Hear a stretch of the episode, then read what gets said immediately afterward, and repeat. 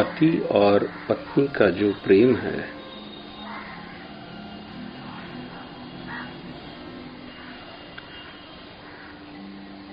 ये सत्य है। इसी को धर्म कहा गया है। और अगर पति अपनी पत्नी को के साथ अस, असत्य का व्यवहार करता है और पत्नी भी अपने पति के साथ असत्य का व्यवहार करती है तो निश्चित पाप को ही फल प्राप्त होता है दोनों को। क्योंकि ये दोनों बंधे हुए हैं, अग्नि उसका साक्षी है, उन दोनों ने एक दूसरे को सत्य से एक दूसरे का पालन करने के लिए ही वचनबद्ध है। ऐसा नहीं है कि पति ही केवल सत्य निष्ठा से अपनी पत्नी का, के साथ बना रहे और पत्नी के दिल और दिमाग में बहुत सा कुछ हो जाए और अपने पति के साथ रहने पर भी या उसकी मृत्यु के बाद भी उसका वो त्याग करते दे हालाँकि जीवन में हम लोग सब कुछ देखते हैं। अक्सर ये प्रश्न पूछा भी जाता है कि किस प्रकार से पत्नी को रहना चाहिए। मैं बहुत घरों में गया और वहाँ पर अक्सर मेरे से यही पूछा जाता है कि हमको कैसे रहना चाहिए? यानी स्त्रियों का प्रश्न था। बड़ा मुश्किल होता है उनको समझाना क्योंकि पूरा संसार भर में इस वक्त धर्म है ही नहीं। अधर्म ही अधर्म है। जब ऐसी जगह पर और ऐसे समय पर पूछना पड़ता है तो मैं अक्सर उनको गरुण पुराण का एक थोड़ा सा हिस्सा बताने की कोशिश करता हूँ, जो कि प्रेत कल्प में है। बीच का हिस्सा है, लेकिन नारी धर्म से संबंधित रखता है। क्योंकि नारियों का प्रश्न था, इसलिए मैंने उनको यही बताया और पुरुष के विषय में हमने ज़्यादा बात नहीं की। लेकिन सत्य तो दोनों को ही पालन करना चाहिए।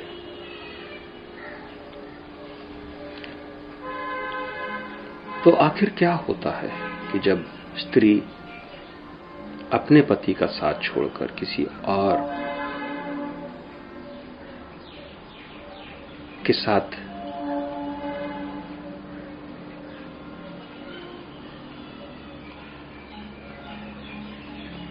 तो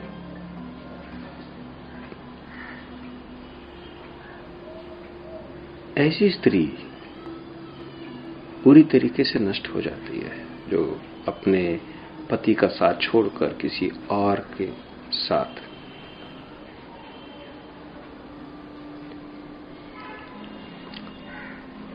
वो उस जन्म में दुखी रहती है।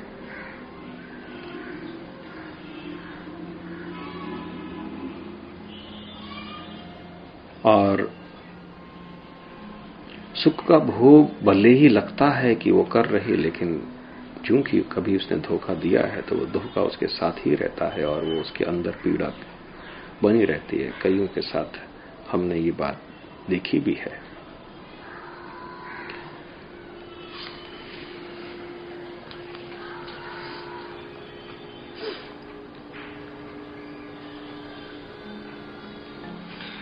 कहते हैं कि अगर स्त्री पति का साथ छोड़ करके अन्यत्र अपने प्राणों का परित्याग करती है तो पति लोक में तब तक नहीं पहुँच पाती, जब तक प्रलय नहीं हो जाता है।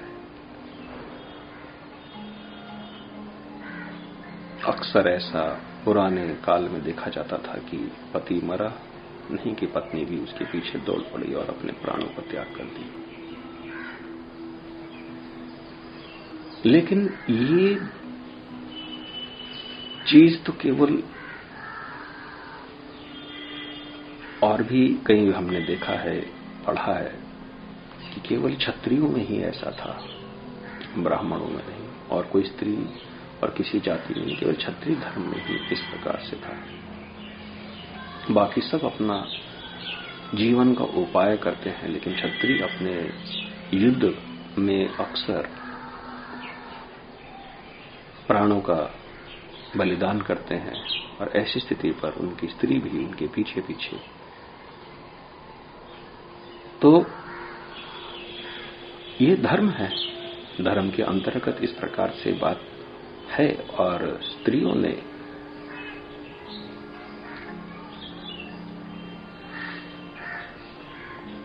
अपने पति का साथ न छोड़ने का वचन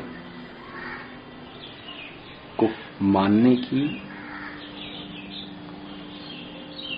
बात दोहराई और उनको इससे पूजनी हुई। क्योंकि ऐसा वृत्तांत है कि जिसमें कि उनको चिरकाल तक पति लोग में पति के साथ कहते हैं कि वहाँ पर पति संयुक्त नारी उस स्वर्ग में साढ़े तीन दिव्य वर्षों तक नक्षत्रों के साथ स्वर्ग में रहकर अंत में महती प्रीति प्राप्त करके ऐश्वर्य संपन्न कुल में उत्पन्न होती है। तो जो भला जिस सत्य की बात को पालन करने वाला हो तो क्यों उसको इतना पुरस्कार न प्राप्त हो? देवता भी उसको पुरस्कृत करते हैं। और जो पति को छोड़ देती है। पति के मर जाने के पास अगर वो माता, अपने माता पिता के पास चली जाती है और अपने पति के कर्मों को वो त्याग करके माता पिता के बताए हुए या माता पिता के कर्मों को करने लगती है।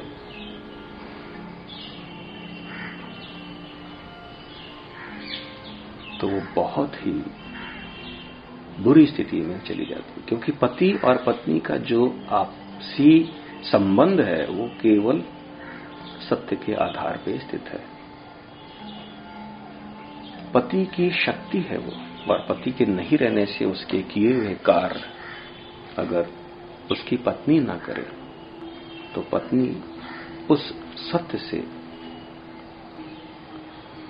अलग हो जाती है, और असत्य के कारण उसको प्रेत योनि की प्राप्ति होती है। देखने में अजीब सा लगता है कि अरे लेकिन यहाँ तो सत्य की ही तो है।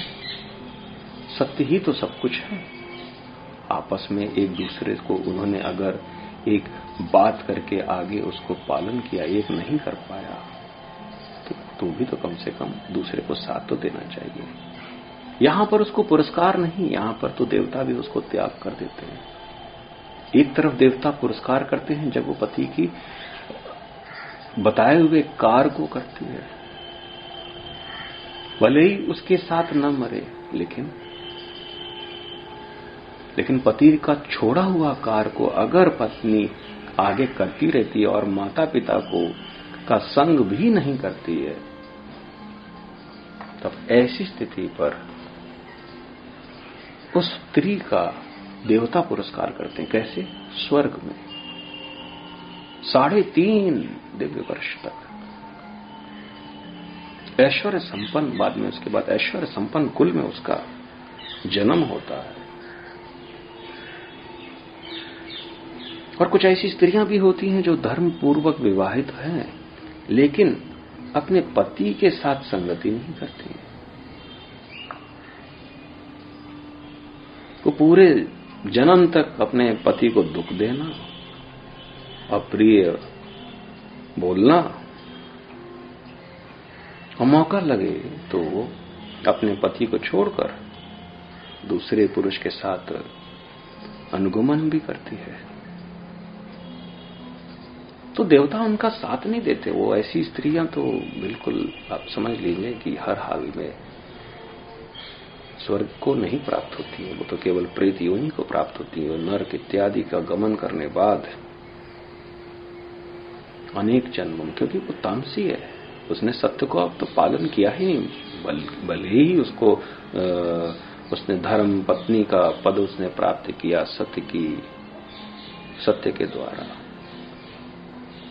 लेकिन ना लेकिन उसके बाद के कर्म तो बहुत ही विघटनकारी थे दुख देने वाले थे अपने पति को दुखी देती रही वो। तो ऐसी स्थिति पर वो मरने के बाद चमगादड़ छिपकली गोहनी और सर्पणी, क्योंकि सर्प के मुख, सर्प के जो मुख है, उसके अंदर जो जीव है, वो दो मुँह है ये बोल रही थी कुछ, कर रही थी कुछ।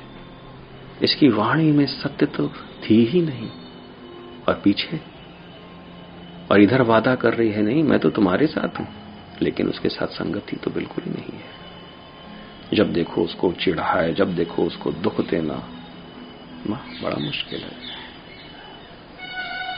क्योंकि स्त्री को मन, वाणी, कर्म इन सभी द्वारा सत्य को ही धारण करना चाहिए, लेकिन इसने ऐसा किया नहीं।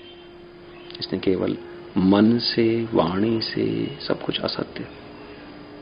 प्रेम तो है ही नहीं, बल्कि अप्रेम भाव में तो पति के जीवित रहते हुए अथवा उसके मरने पर जो स्त्री व्यभिचार करती है वो अनेक जन्मों तक वैधव्य जीवन प्राप्त करती है क्योंकि जीवित पति को तुमने मरा हुआ समझा। उसके जीवन रहने पर भी तुमने कहीं कुछ और इस प्रकार से। तो पत्नियाँ को बहुत सोच समझ के क्योंकि वो धर्म पत, धर्म के साथ वो पति के साथ जुड़ी है सत्य ही उसका स्वरूप होना चाहिए। विश्वासघात नहीं होना चाहिए, विश्वास करना चाहिए।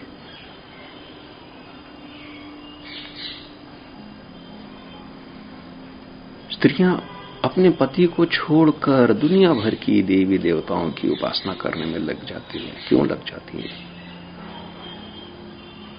जबकि अपने पति को ही परम परमेश्वर जैसा प्रेम करने से सब कुछ प्राप्त कर सकती है। वो क्योंकि ये पुरुष ही है जो सब, और पुरुष भी सेम इसी प्रकार से स्त्री के साथ व्यवहार करे। तो मेरे ख्याल से उसको कहीं कुछ जाने की ज़रूरत नहीं पड़ती है। लेकिन होता है। मेरे साथ सामने पति पत्नी बैठते हैं, कहते ये तो बिल्कुल करती, कुछ प्यारी नहीं कहीं, कुछ नहीं, ये कुछ बोलती करती, कुछ, और वो इधर दूसरा। एक दूसरे को केवल दो शारों पढ़ो और दोनों असत्य हैं। एक कहता है, चूँकि असत्य है, इसलिए मैं इसका साथ नहीं देता। मैं मौन हो जाता हूँ।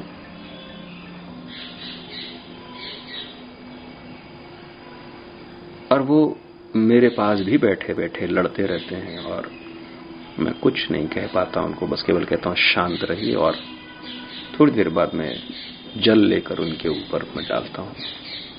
और कहता हूँ कि हाँ मेरा आशीर्वाद है, तुम दोनों एक दूसरे के प्रति सत्य की चेष्टा करना बहुत ज़रूरी है। आपने जो बोला है, आप उसको करते नहीं है और दूसरे को दोष देके कहते हैं कि मैं इससे,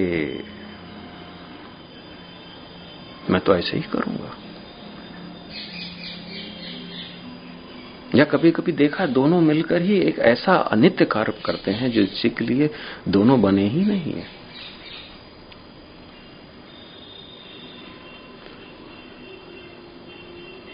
प्रियतकल्प में साफ़ सुथरा लिखा है कि जो स्त्री वे विचार करती है, वो अनेक जन्म तक वैधव जीवन प्राप्त करती है। देवता और पितरों को श्रद्धा पूर्वक जो कुछ दिया जाता है, उसका समग्र फल उसे पति की पूजा करने से ही प्राप्त हो जाता है। इसलिए स्त्री को पति की ही पूजा करनी चाहिए। लेकिन बहुत उल्टा है, बहुत उल्टा है इस कलयुग में। स्त्री तो पति को स्लेफ बनाती है, बंधन में रखना चाहती है। और उल्टा पति भी अपनी पत्नी को भी बंधन में रखना चाहता है। सत्य तो नज़र ही नहीं आता, फिर पता नहीं क्यों आपस में एक दूसरे को धर्म पति धर्म पत्नी के रूप में क्यों जानते हैं? उनका जीवन बस कलहपूर्ण, बस एक दूसरे को नीचा दिखाओ, दूसरी तरफ़ भागो, उधर की तरफ़ भागो। उनके पुत्र भी होते हैं, वो भी यही सीखते हैं। और फिर वो भी एक कुल नष्ट, दूसरा कुल नष्ट, इसी प्रकार से नष्ट ही नष्ट होता जा रहा है, लेकिन सत्य को पकड़ नहीं पा रहे इच्छा है स्वर्ग की, सारी देवी देवताओं को पूज आते हैं, लेकिन अपना पति अगर बैठा हुआ भूखा है तो उसकी तरफ़ देखना भी नहीं चाहते पता नहीं कैसे उनका धर्म और कैसा उनका पूजा है, सब नष्ट करने वाला। नारी धर्म केवल सत्य पे आधारित है। तुमने सत्य छोड़ा, नारी का धर्म टूटा। पुरुष का भी धर्म सत्य पे ही आधारित है। पुरुष ने सत्य का त्याग किया कि वो धर्म से नीचे गिर पड़ा। सत्य ही धर्म है। सत्य को ध्यानपूर्वक देखने की ज़रूरत है। अगर तुमने अग्नि के सामने, इतने लोगों के बीच में अगर तुमने कोई चीज़ शपथ ली हो तो उसको करने में हर्ज क्या है? उसके लिए तो आप इतने आतुर हुए थे, इतने आतुर हुए थे। कि एक बड़ी सी बारात लेकर आप पहुँचे थे उसके घर में। और इधर स्त्री भी इतने व्रत करके, इतने व्रत करके एक पुरुष हमको प्राप्त हो जाए, एक अच्छा सा घर प्राप्त हो जाए और उनके अपने इतनी तैयारी करके, इतना करके सब कुछ अपने पति के घर पर जाती है और वहाँ पर दुनिया भर का। अगर कोई चीज़ गलत वहाँ लगती है तो मेरे ख्याल से उसको साथ बैठकर, समझकर, उसको दूर करने की प्रयत्न करना चाहिए। ना कि असत्य में चले जाना चाहिए। ना कि एक दूसरे को धोखा देना चाहिए। पति ने धोखा दिया, और पत्नी भी धोखा देगी। पत्नी ने गलत कार्य किया तो पति भी गलत कार्य करेगा। बस ऐसे ही जीवन पूरा गुजारते हैं। बाद में हमारे जैसा अगर कोई सामने आता है तो सर, आप कुछ कर दीजिए। अब सर क्या करेंगे? तुमने कर्म किया। तुमको उसका फल का भोग करना ही पड़ेगा। लेकिन नहीं, मैं तो फिर भी तुमको बताऊँगा। सत्य क्या है? सत्य की दृष्टि दिखाऊँगा। और उससे अगर आगे तुम बात अपनी करो, आगे बढ़ो तो निश्चित तुमको उससे शांति और उसे धर्म करने की आदत सत्य पे स्थित होकर देवताओं तुमको उसका फल का प्रदान करेंगे, अच्छे फल का प्रदान करेंगे। इस जीवन में भी और परलोक को भी तो मैं बस थोड़ा सा गंभीर हो जाता हूँ जब इस प्रकार की चीज़ें देखता हूँ। वाणी से सत्य का संपादन अगर होता है तो उसको पूरी तरीके से पालन करें। और मेरे ख्याल से ये कोई बुरी बात नहीं है। सत्य से रहना, सत्य से जीवन जीना और पति पत्नी के दोनों बीच में सत्य अगर रहता है तो उस घर में देवी देवता तो अपने आप ही रहते हैं। उस स्त्री को मंदिर मंदिर जाकर भटकने की आवश्यकता नहीं है। न उस पुरुष को भी, क्योंकि वो तो सत्य में सिद्ध है। सत्य ही धर्म है। सत्य ही धर्म है। सत्य ही धर्म है। ओम शांति। ओम शांति। ओम शांति।